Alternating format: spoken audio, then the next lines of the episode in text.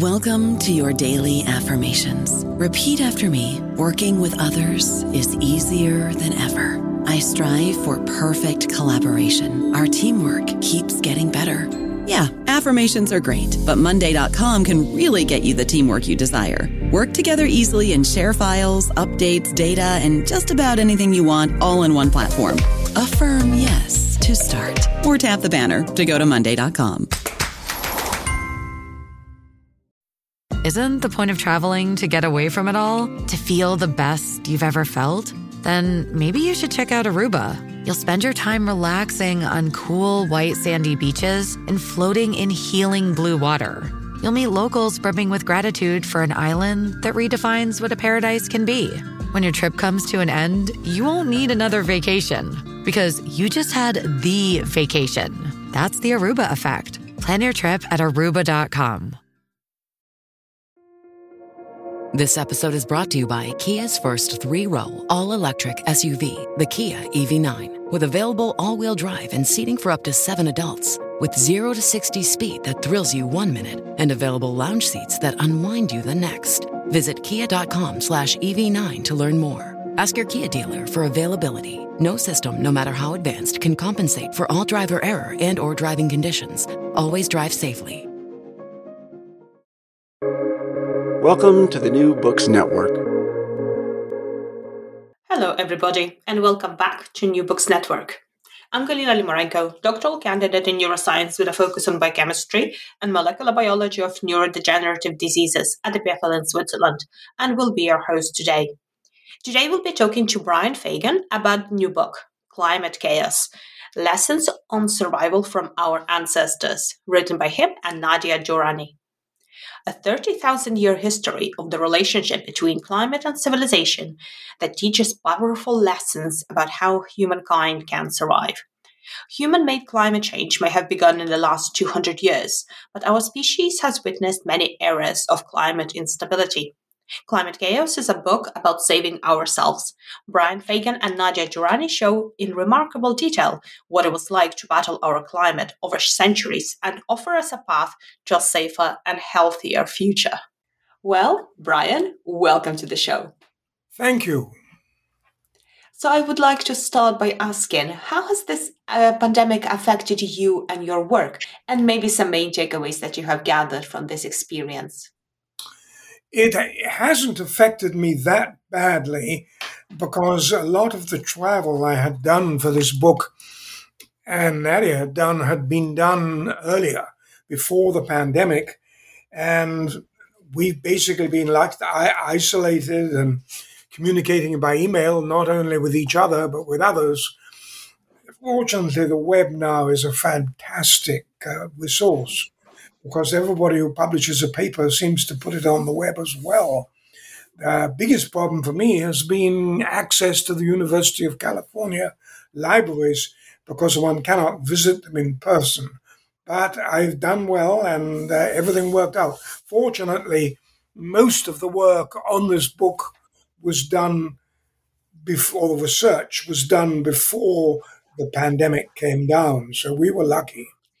So, can you tell us a bit more about yourself? Well, I was, as is obvious, I was born in England. Uh, I still have somewhat of a British accent, although I've been in California for 55 years. I was born in England, educated at Cambridge University in England, and then spent seven years in Africa, in Central Africa, in what is now Zambia, working in the National Museum and doing research on early farming societies in Central Africa. And this I happened to do at a time when such research was becoming very fashionable. And I was in on the foundations of multidisciplinary African history, which is where we uh, deployed all kinds of sources, such as historical records, archaeology, and so on, to writing the history of black Africans. And this was extremely successful and worked well, and of course is now flourishing. So, in a sense, I was a pioneer. And then, by chance, I got a visiting professorship at the University of Illinois in Urbana, spent a year there. The climate nearly killed me, it was so cold. And then I, by chance again, got a job at the University of California, Santa Barbara, where I spent 36 years teaching. I then retired very thankfully. I was burnt out on teaching. And for the last 17 years or so, I've been writing books, traveling, lecturing, and bicycling. And I'm also, was, a very serious cruising sailor and did a lot of that. But I've given that up now because at age 85, one does not dance around decks on small yachts with any safety. But I do bicycle. I bicycle on a high speed electric assist tricycle, which keeps me fit and keeps me out in the open air. Um, I'm married with one daughter living at home, and she and I go back nearly 40 years. So I've been very happy, and I've been in Santa Barbara a long time. So that's my career. I'm a retired professor, but really at this point an independent scholar, which is far more fun because I don't have to deal with academic politics or bureaucracy. Oh, this sounds truly fascinating. So, do you have anything to say to our younger listeners or students who might be interested in following a career in the climate, for example? I think that today is a time of extraordinary opportunities, but you have to work hard to find them. The competition is much more severe. And to people living in America, I would say as soon as possible, go and do some work abroad because it will give you a much better appreciation of how diverse the world is. And if you can get some experience in a developing country, this is of enormous value. I had seven years in Africa, and that gave me insights into subsistence farming and the constant threat of hunger, which otherwise I would never have got. And this was very humbling and had a profound effect on how I thought about the past. And that sort of experience is priceless. The other thing I would say, people say, do you, want, do you become an archaeologist? The thing about archaeology is that there are large numbers of us already. Funding is very short, but the biggest opportunities will be for the next few years, certainly, will be in what they call community archaeology, which is working locally, local uh, with local communities, uh, working on heritage preservation, and so on. And this is a rapidly expanding field of archaeology. Conventional academic archaeology you can get into, but you've got to be very, very good and very competitive and to have done a great deal of publishing. And academic life does not appeal to a lot of people. I must confess, I am one of them. I'm not very fond of it.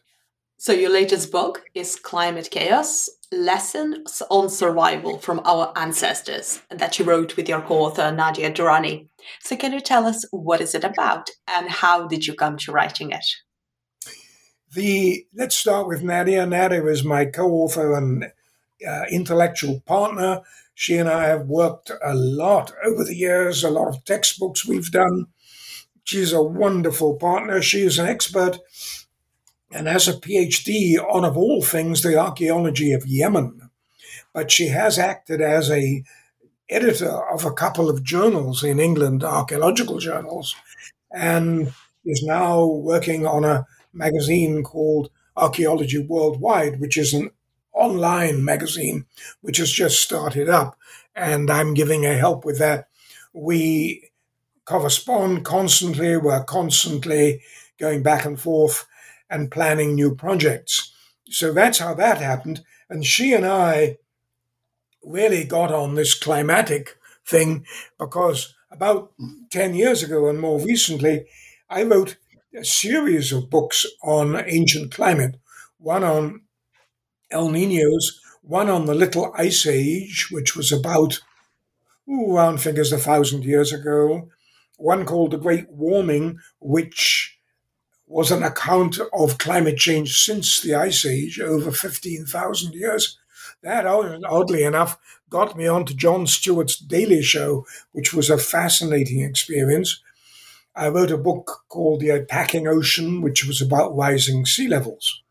But a number of very eminent historians and archaeologists, particularly historians, pointed out to me about four years ago that these books were scientifically out of date because in the last few years there's been a genuine revolution in the study of ancient climate, which has now acquired great precision, largely thanks to the fact that we have a large number of different, what they call climatic proxies, indefinite ways of measuring climate change. And when I tell you that we now have temperatures for changing European climate over the last 2,000 years and are rapidly getting towards that in North America, you'll understand that if you've got climate change records going back to the seven, season, say, for the last thousand years, you've got a very, very effective weapon for thinking about climate change today.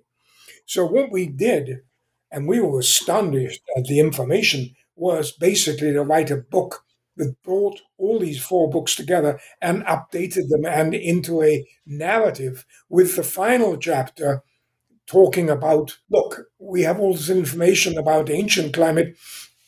What lessons does this have for the future and for today? And to our astonishment, there were considerable significant lessons which are largely ignored by particularly politicians who seem to live from one election to the next instead of worrying about governing a country. I love it. So learn from the past to bring a better future. Yes, but let's get it quite clear.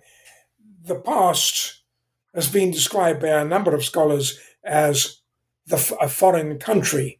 It's not, for one very simple reason, Galina. We're all Homo sapiens. We're all human beings. And the way we react to, say, earthquakes or volcanic eruptions and other disasters is virtually identical emotionally to what it was in Roman times, for example. The reason I know this is that I was asked to give a lecture some years ago to a national organization of emergency preparedness people. You know, these incredibly calm people who come and look after you when there's an emergency, like an earthquake or something. And I realized then, doing the research for this, that emotions had not changed much. And this was one of the reasons I really got into this, because the lessons we learn from the past are not that history is going to repeat itself. It won't. Our world is very different from that of the Romans or medieval Europe or colonial America or Australian Aboriginal Australia. Very different. And this is why we have to think about the lessons we can learn from it. And the lessons come from institutions, from our own way of planning and thinking, mobility, how do we cope with uh, climate change and so on?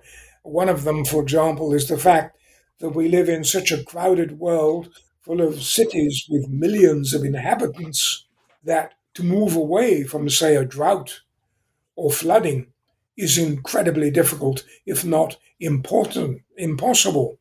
And if you realize that cities like Mumbai or Shanghai or London are virtually on at sea level or Miami, and sea levels are rising by the foot in the next century or so, and billions of people live right at sea level, you and I, or our, our descendants, have got a serious problem. But the problem is already here, and in the next 50 years, it's really going to hit us. And historically, 50 years is nothing. It may seem like a lot to us, but it isn't. So let's delve into some of the science and stories that you um, uh, cover in your book. And can we start with the basics? So, what is paleoclimatology? Paleoclimatology is the study of ancient climate, paleos being the Greek word for old. And this field has actually been around for a while. It really didn't get into prominence until about the last 60 years. And there was, among others, a remarkable Englishman whose name, believe it or not, was Hubert Lamb, who became a climatological detective. And he did an enormous amount of work on reconstructing, for example, the history of storms in the North Sea, which had a catastrophic effect with surges on the coast of the Netherlands, for example.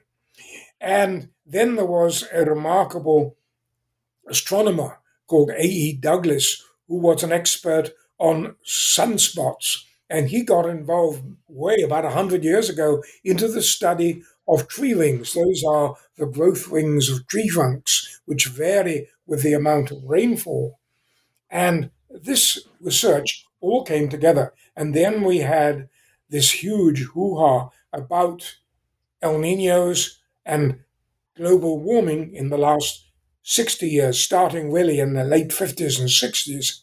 And this generated funding for very intense study of climate, which in the past, a lot of this had been estimates, guesses. But now we have people who are experts on highly sophisticated types of tree rings, for example. We have people who are experts on isotopes in people's skulls preserved. For example, there is a burial mound in southern Britain where they've just discovered that the entire burial mound, which was big, was only used for about a hundred years by people who were all related to one another, where they had children together. That sort of precision, and that sort of precision in the study of ice cores drilled into ice sheets in Antarctica and Greenland, and into the Andes and into the Alps, or the study of lake cores, the same sort of thing, even the study of cores drilled from lag- stalagmites and stalactites in caves. All of this provides us with more or less accurate, not completely accurate, chances to look at how climate change changed at the local level and at the continent wide level and ultimately at the global level in ways which were completely unknown, really, even 60 years ago. So we really are in a new era where the study of climate change, ancient and modern, is highly sophisticated, increasingly precise, and is producing information which gives us an insight. And this is the point we make in the book that history of climate change is important because it always has had a, a play, a role to play in societies which lived from one harvest to the next. For instance, if you look at the ancient Maya, who were one of the great flamboyant civilizations of the Americas, they, we've known this for years, in the 9th century AD, suffered from drought. How do we know this? We knew it from lake cores in general terms. And then in recent years, they've looked at stalagmites and stalactites, speleothems as they call them, and we now know there were cycles of drought in the 9th and 10th century, which were pretty intense, and these can be correlated quite closely with the abandonment of Maya sites. So we're beginning to really get an idea of the effects of climate change. And I think what one does, you think about an absolutely calm pond, and you throw a pebble into it, and there's a plop and a momentary hole. And from the hole radiate rings. And as the rings get wider and wider, they gradually, gradually subside. Because the point about climate change, ancient and today, is not the fact that it occurs. It's not the fact that it affects us. I mean, there is no direct correlation between, say, a drought and a civilization collapsing. What causes that civilization to collapse or to prosper are the social economic and climatological consequences of events. And that is really important. So, you mentioned some of the techniques that you use to study uh, ancient climate. And one of the techniques that you also mention in your book is dendrochronology. Could you let us know what that is? Dendrochronology is the study of tree rings. Dendros is the Greek word for tree. And Alexander Douglass, who did the work in the Southwest back in the 1920s, mainly and 30s, was uh, expert on s- sunspots. And he thought there was a link between sunspots and tree rings, which in fact there is. And he did the first curves. And what he did was look at old trees, sequoias. And he got what he called a floating curve, where he found climate evidence going back in the first millennium AD and in the early second, but it wasn't linked to today. It was a floating chronology. But eventually, in a pueblo in Show Low in Arizona, he found a beam in an Indian pueblo which linked his tree rings to modern ones. And since then, we've got thousands and thousands of tree ring readings, hundreds of sequences, and literally they can track the progress of, say, a major drought from the northwest to the southeast across the southwest. And in recent years, it's moved out. They do oak trees in Germany and go back about 8,000 years. They're doing it in New Zealand. They're doing it in Cambodia and Vietnam. Uh, they're doing it in England. It's all over the place. They even now date cathedral beams and even the oak panels upon which old masters were painted. Probably the most fascinating one, now this is really interesting, was there was a famous Stradivarius violin, which of course is the Leonardo da Vinci of violins, which was called, they all have names, the Messiah. And it was thought to be a modern copy. And about 20 years ago, a couple of tree ring scientists took some teeny sample from the inside of the case of the Messiah. And they found not only that this tree ring came from the Alps, from, I think it was a larch tree, but they found that it had actually been made with two timbers from the tree. When you get down to that sort of position, it really becomes fun. So, tree ring chronology within the period it happens and where you find it is enormously valuable. And dendrochronology now, with all the statistical manipulations and so on they can do, is a highly sophisticated science. It is a subspecialty of uh, climatology in its own right. So, uh, with all of the techniques that we have, uh, how precise can we be about the ancient climate? We can be with varying degrees of ac- accuracy. In Europe now, with tree rings, we now have a pretty good idea of climate temp- temperatures in different seasons of the year. When you're looking at ice cores in Greenland, they are now beginning to get a, res- a resolution which is down to a year or two. On the other hand, and of course, stalagmites too tend to be pretty accurate. Uh, I would say a lot of it now is accurate to within a decade, a great deal within 50 years. So we are getting much more precise. So, what were some of the major climatic drivers for the ancient climate? The major uh, major climate drivers, um, the big one, and one of them is the angle of the Earth's to the sun. Um, a great deal, of course, depends on carbon, carbon levels in the atmosphere and, and things like that. So there are a large number of them, of which I would say carbon levels are some of the most important. And also, of course, global temperature has an enormous effect. And the Ice Age, with its nine, at least nine severe cold periods, was a major catalyst in all this because when you had an ice age coming in, as we did about 120,000 years ago, it came in pretty fast. But the warming is much more gradual at the end. So you get this sort of constant yo yo of changes of climate from cold to warm and or warmer.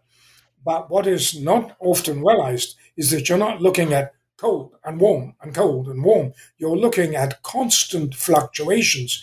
For example, there was a period in the height of the late ice age when it was pretty cold generally around i think 23 24,000 when there was a brief period when summer temperatures in Europe were only a little cooler than today. And there was a period about 11,000 years ago when, for a thousand years, near Arctic conditions returned to Europe.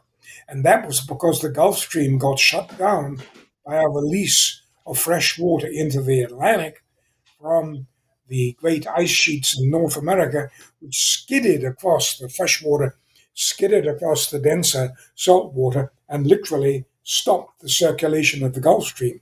And then, when the effects of that reduced, temperatures rose fairly rapidly, and we're now in the modern era. The interesting thing is that today we have persistent warming, and the question of questions is: Will this be uh, resume, uh, be interrupted by another glacial period, and most people seem to think it will not. So, what were some of the notable climate, climate events during our history that we know about, you write in your book?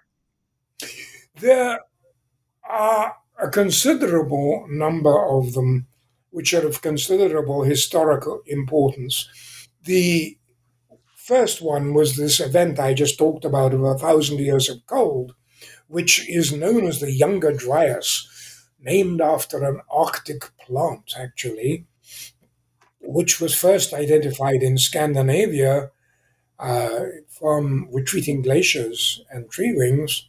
And this ended around 10,000. And this was a period when agriculture and animal husbandry first began to come into widespread use in the Middle East.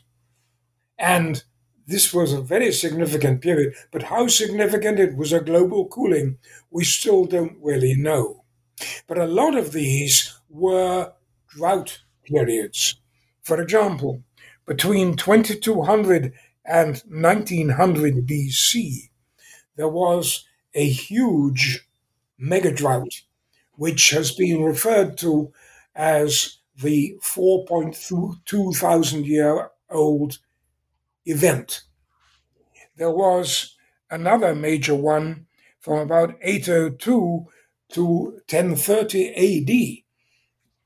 There was a significant cooling during Roman time, the Middle Roman times. So there were a lot of them. The most recent ones, which are the best known to people in the world generally, are the so called medieval warm period, which actually wasn't nearly as dramatic as that suggests. There have been people who said, ah, oh, oh, this was, of course, medieval warming as warm today and is evidence that global warming is entirely natural. In fact, uh, this medieval warm period was a period of considerably varying climate and certainly was much more volatile than today and cooler. Then there was the most famous of these periods, which was the Little Ice Age, which was from about, hmm, say, 1150 to about 1800. And this period is famous for its cold. For example, you've got the famous ice fairs on the River Thames in London, where the Thames regularly froze over, which it hasn't done for almost a century. You've got uh, glaciers advancing in the Alps so seriously that they called in priests to tell God that humanity had sinned and that the glaciers should retreat. Uh, you've got shortages of food. The most famous, of course, and a lot of this was triggered by volcanic eruptions, which are, of course, a major contributor to temporary cooling. And if you get, as you did in the early 19th century, a burst of volcanic activity and the ash forms and uh, obscures the sun, you are looking at temporary cooling. And the most famous of all these is the famous year without a summer of 1815. And this caused major disruptions in Europe. It caused food shortages. And during 1816, a British poet who's quite well known in England, he's not very well known in America, Percy Bysshe Shelley, and his wife, Mary Shelley, and Lord Byron, the poet, lived in a villa by the Frith Lakes, and they were confined inside, sitting by the fire.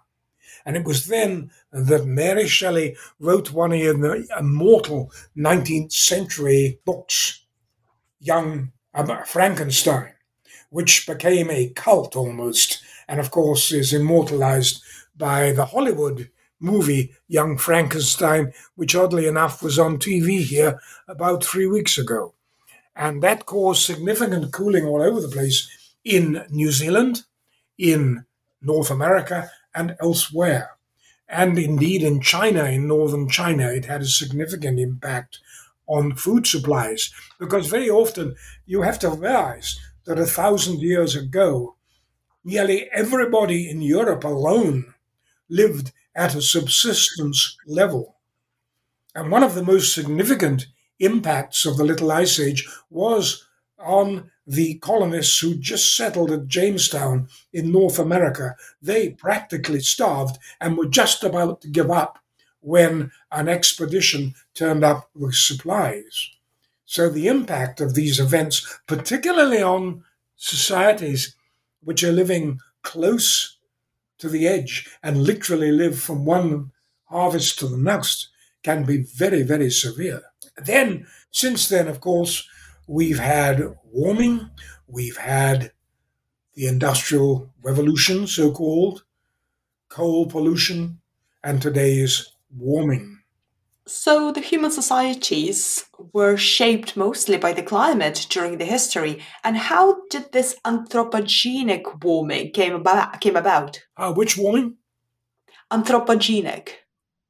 Anthropogenic? Mm-hmm. There is now, I think, relatively very, very little doubt that the way anthropogenic global warming, humanly caused global warming, truly began was during the Industrial Revolution with the widespread adoption of fossil fuels to power steam engines, mines, factories, locomotives, and so on. And if you look, for example, at oil paintings of or watercolors too of the River Thames in London in the late 19th century, many of them show the pollution in the air caused by coal fires. And there were these famous pea soup uh, fogs, which literally were so thick you could see in front of your face, which were immortalized in the novels of Sherlock Holmes, among other. And in fact, back in the 1960s, I was in London during one of the last of these, and they truly were dreadful. They smelt and were really thick to the point that buses couldn't run. It was pretty severe. And I was giving a lecture in a learned society. Three people turned up. so hmm. it was pretty catastrophic. So today's smokeless fuels make a great difference. Now, when anthropogenic global warming actually began is something that is vigorously debated. It is debated because some scholars believe that it began with the clearance of forests and the beginnings of agriculture. Others say it was the Industrial Revolution. Nobody really knows, but certainly humans, once they started clearing and changing the environment began to have at least some effect on global climate.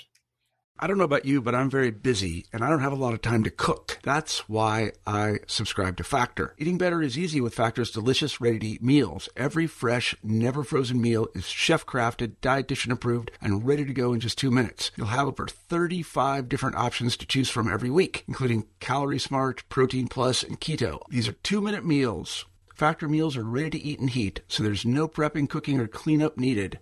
They're flexible for your schedule. Get as much or as little as you need by choosing your meals every week. Factor is the perfect solution if you're looking for fast, premium options with no cooking required. Sign up and save. We've done the math, and this is important. Factor is less expensive than takeout, and every meal is dietitian approved to be nutritious and delicious. Head to factormeals.com slash NBN50 and use code NBN50 to get 50% off. That's code NBN50 at factormeals.com slash NBN50 to get 50% off.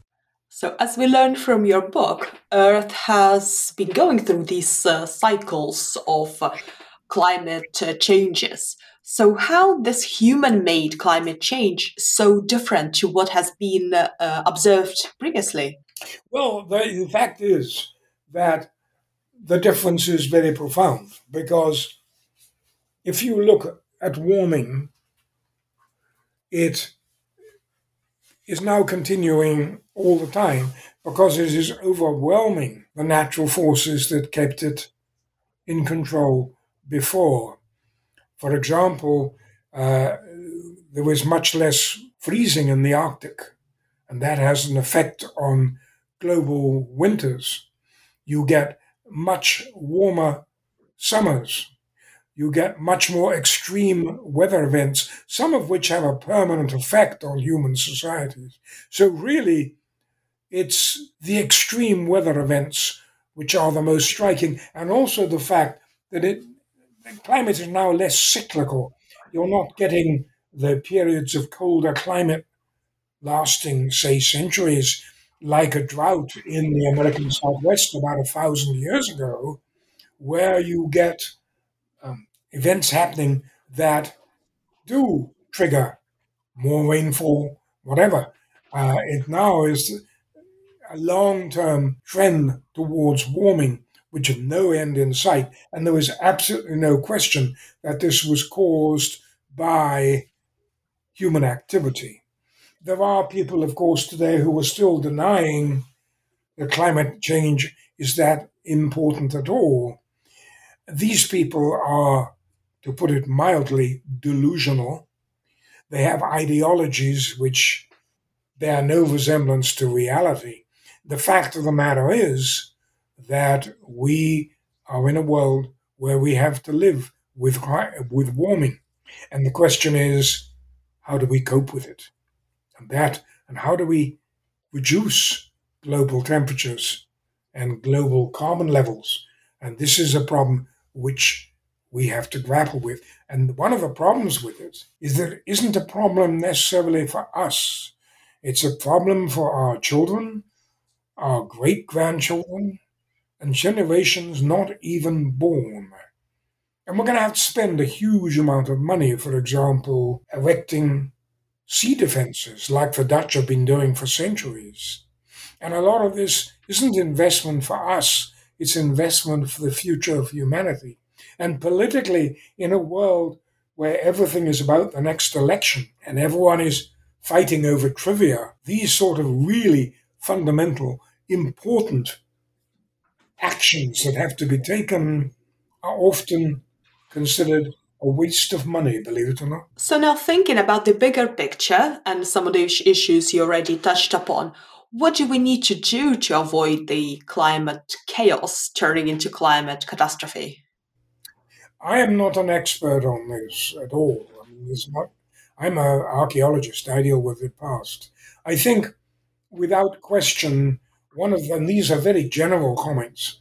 We need decisive international leadership because the big thing now, I mean, in the past, climate change ultimately, ultimately was a local problem. Why? Because everybody lived within small territories, the confines of an empire, the fortifications of a city. Our perspective and where our food came from ultimately was a fairly limited area. This, of course, changed dramatically with the growth of empires, Cambodian Empire, the Inca in South America, the British Empire, all this. And this internationalized food supplies, among other things. And what we're now living in isn't the world where there is Russia and Bulgaria and Greece and England and Peru. We're living in a world that really is global, where we can communicate instantly with people on the other side of the world, where we can really make decisions about issues in seconds between now here and Australia. I had an animated conversation on the web with Australia yesterday about a date, a site, the date of a site. Even 20 years ago, this would have taken at least a week of emails or very expensive phone calls. And we live in a world where we live in each other's pockets. And we live in a world where humanity is very diverse, where social change is vital, and yet we live in a world where there are major, major social differences between different segments of society, inequality. This is apart from race and all that. You're talking about societies whose survival depends on concerted actions to reduce deforestation, to slow carbon levels, to produce enough food for everybody, to make sure water is available, to recharge water tables. The list goes on and on and on. And 95% of these problems ultimately are global in the final analysis. Because many societies, many communities, the one I live in here, for example, are taking action on a 20 or 30 year time frame, maybe, to do something about sea levels. They're drawing maps, they're deciding what strategies to take, and so on. But what do you do in somewhere like San Francisco, where there is uh, hundreds of acres or hectares of landfill, which, if the sea level rises sharply, which it's going to do up there, it's going to flood enormously valuable residential and business land. What do you do? Do you move housing and buildings to higher ground in advance of this? Think of the social disruptions. These are the sort of issues we've really got to, to grapple with. And it's no use just shoving them down the pike. It won't work. We live in a world which is now truly a global society and a global world. Nationalism, the pettiness of nationalism, and indeed the pettiness of a lot of religion, is outmoded.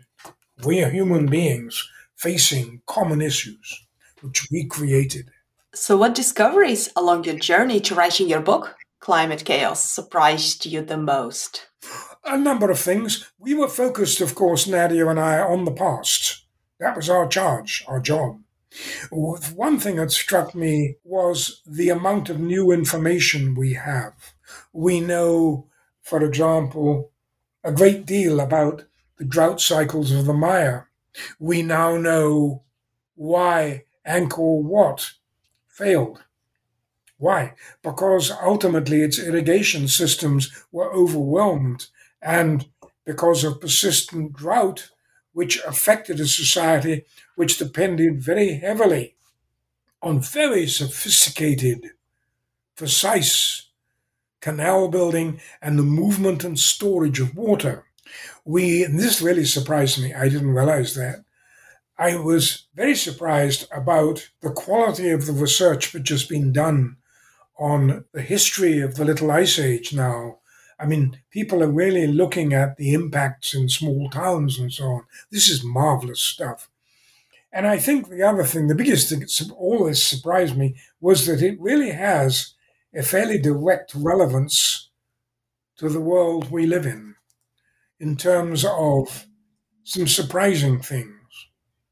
One of our most effective weapons against disaster is that of ourselves.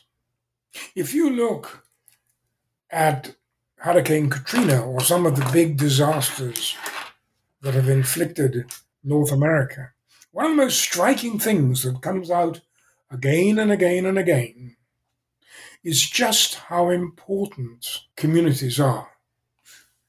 Kin ties, not only close kin ties like husband, wife, children, but extended family, cousins, aunts, organizations you're a member of, churches, societies, the Lions, Rotary, whatever you want, the clubs you're a member of. Because when things get bad, people tend to rally around people they know. And many of the things that have been most effective, for example, with the hurricane in New Orleans, were actions taken by churches and community organizations, which were able to move very effectively and fast. Why? Because they knew people and they knew who did what and to whom.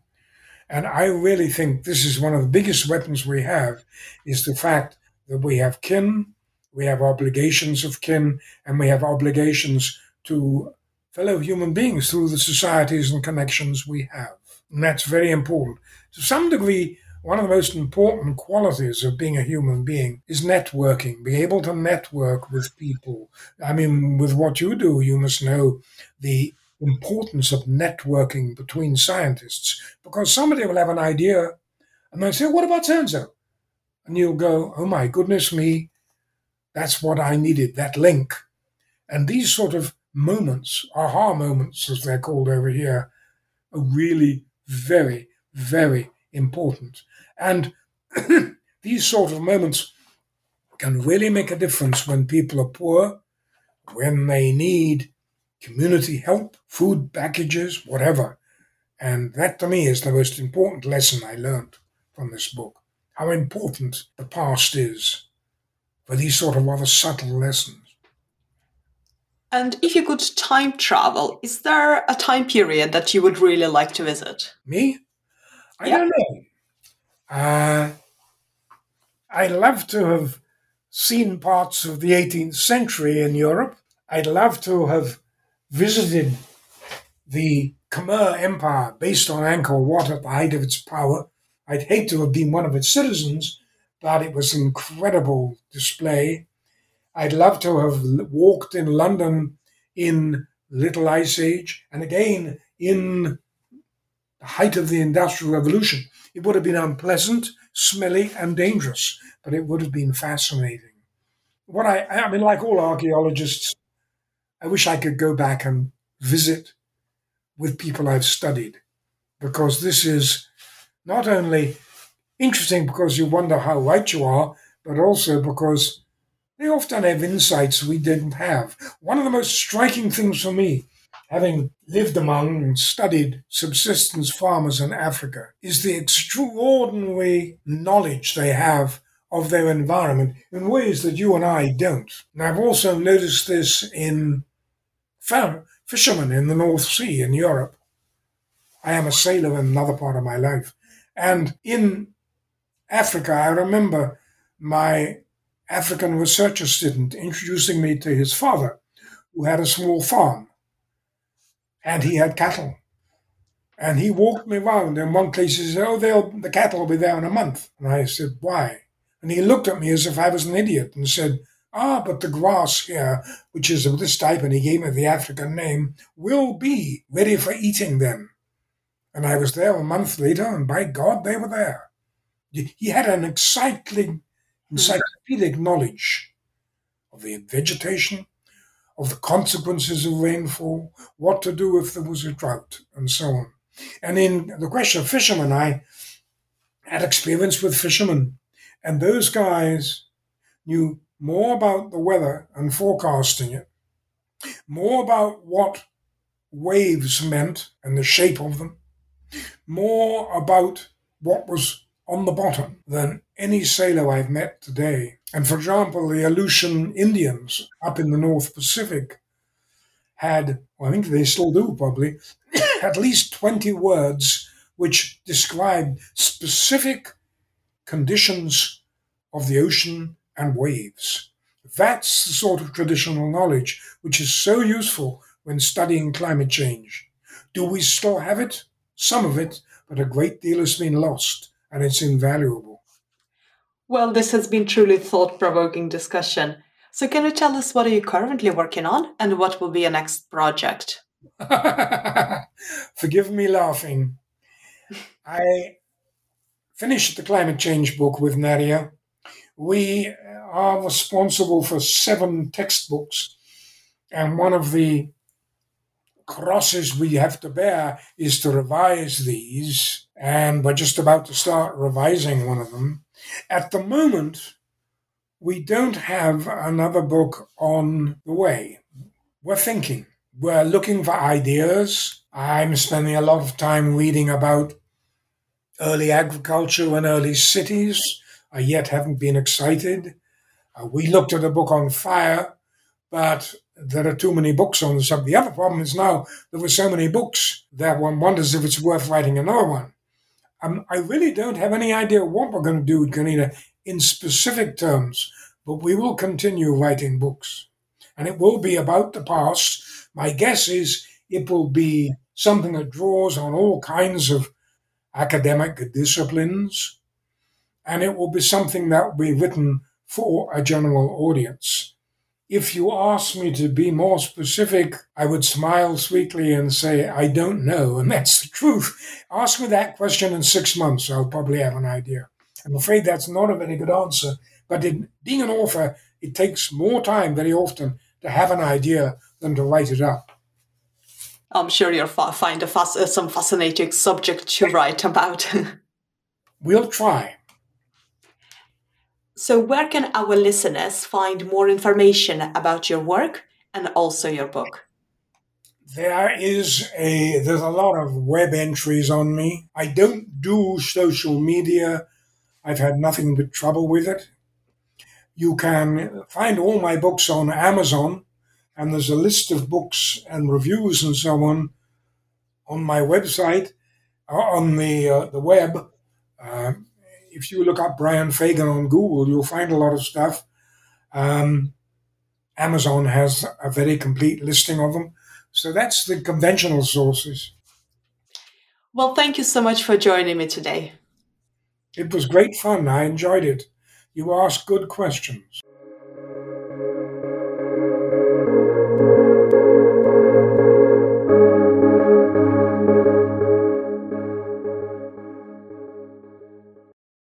Lucky Land slots, you can get lucky just about anywhere. Dearly beloved, we are gathered here today to. Has anyone seen the bride and groom?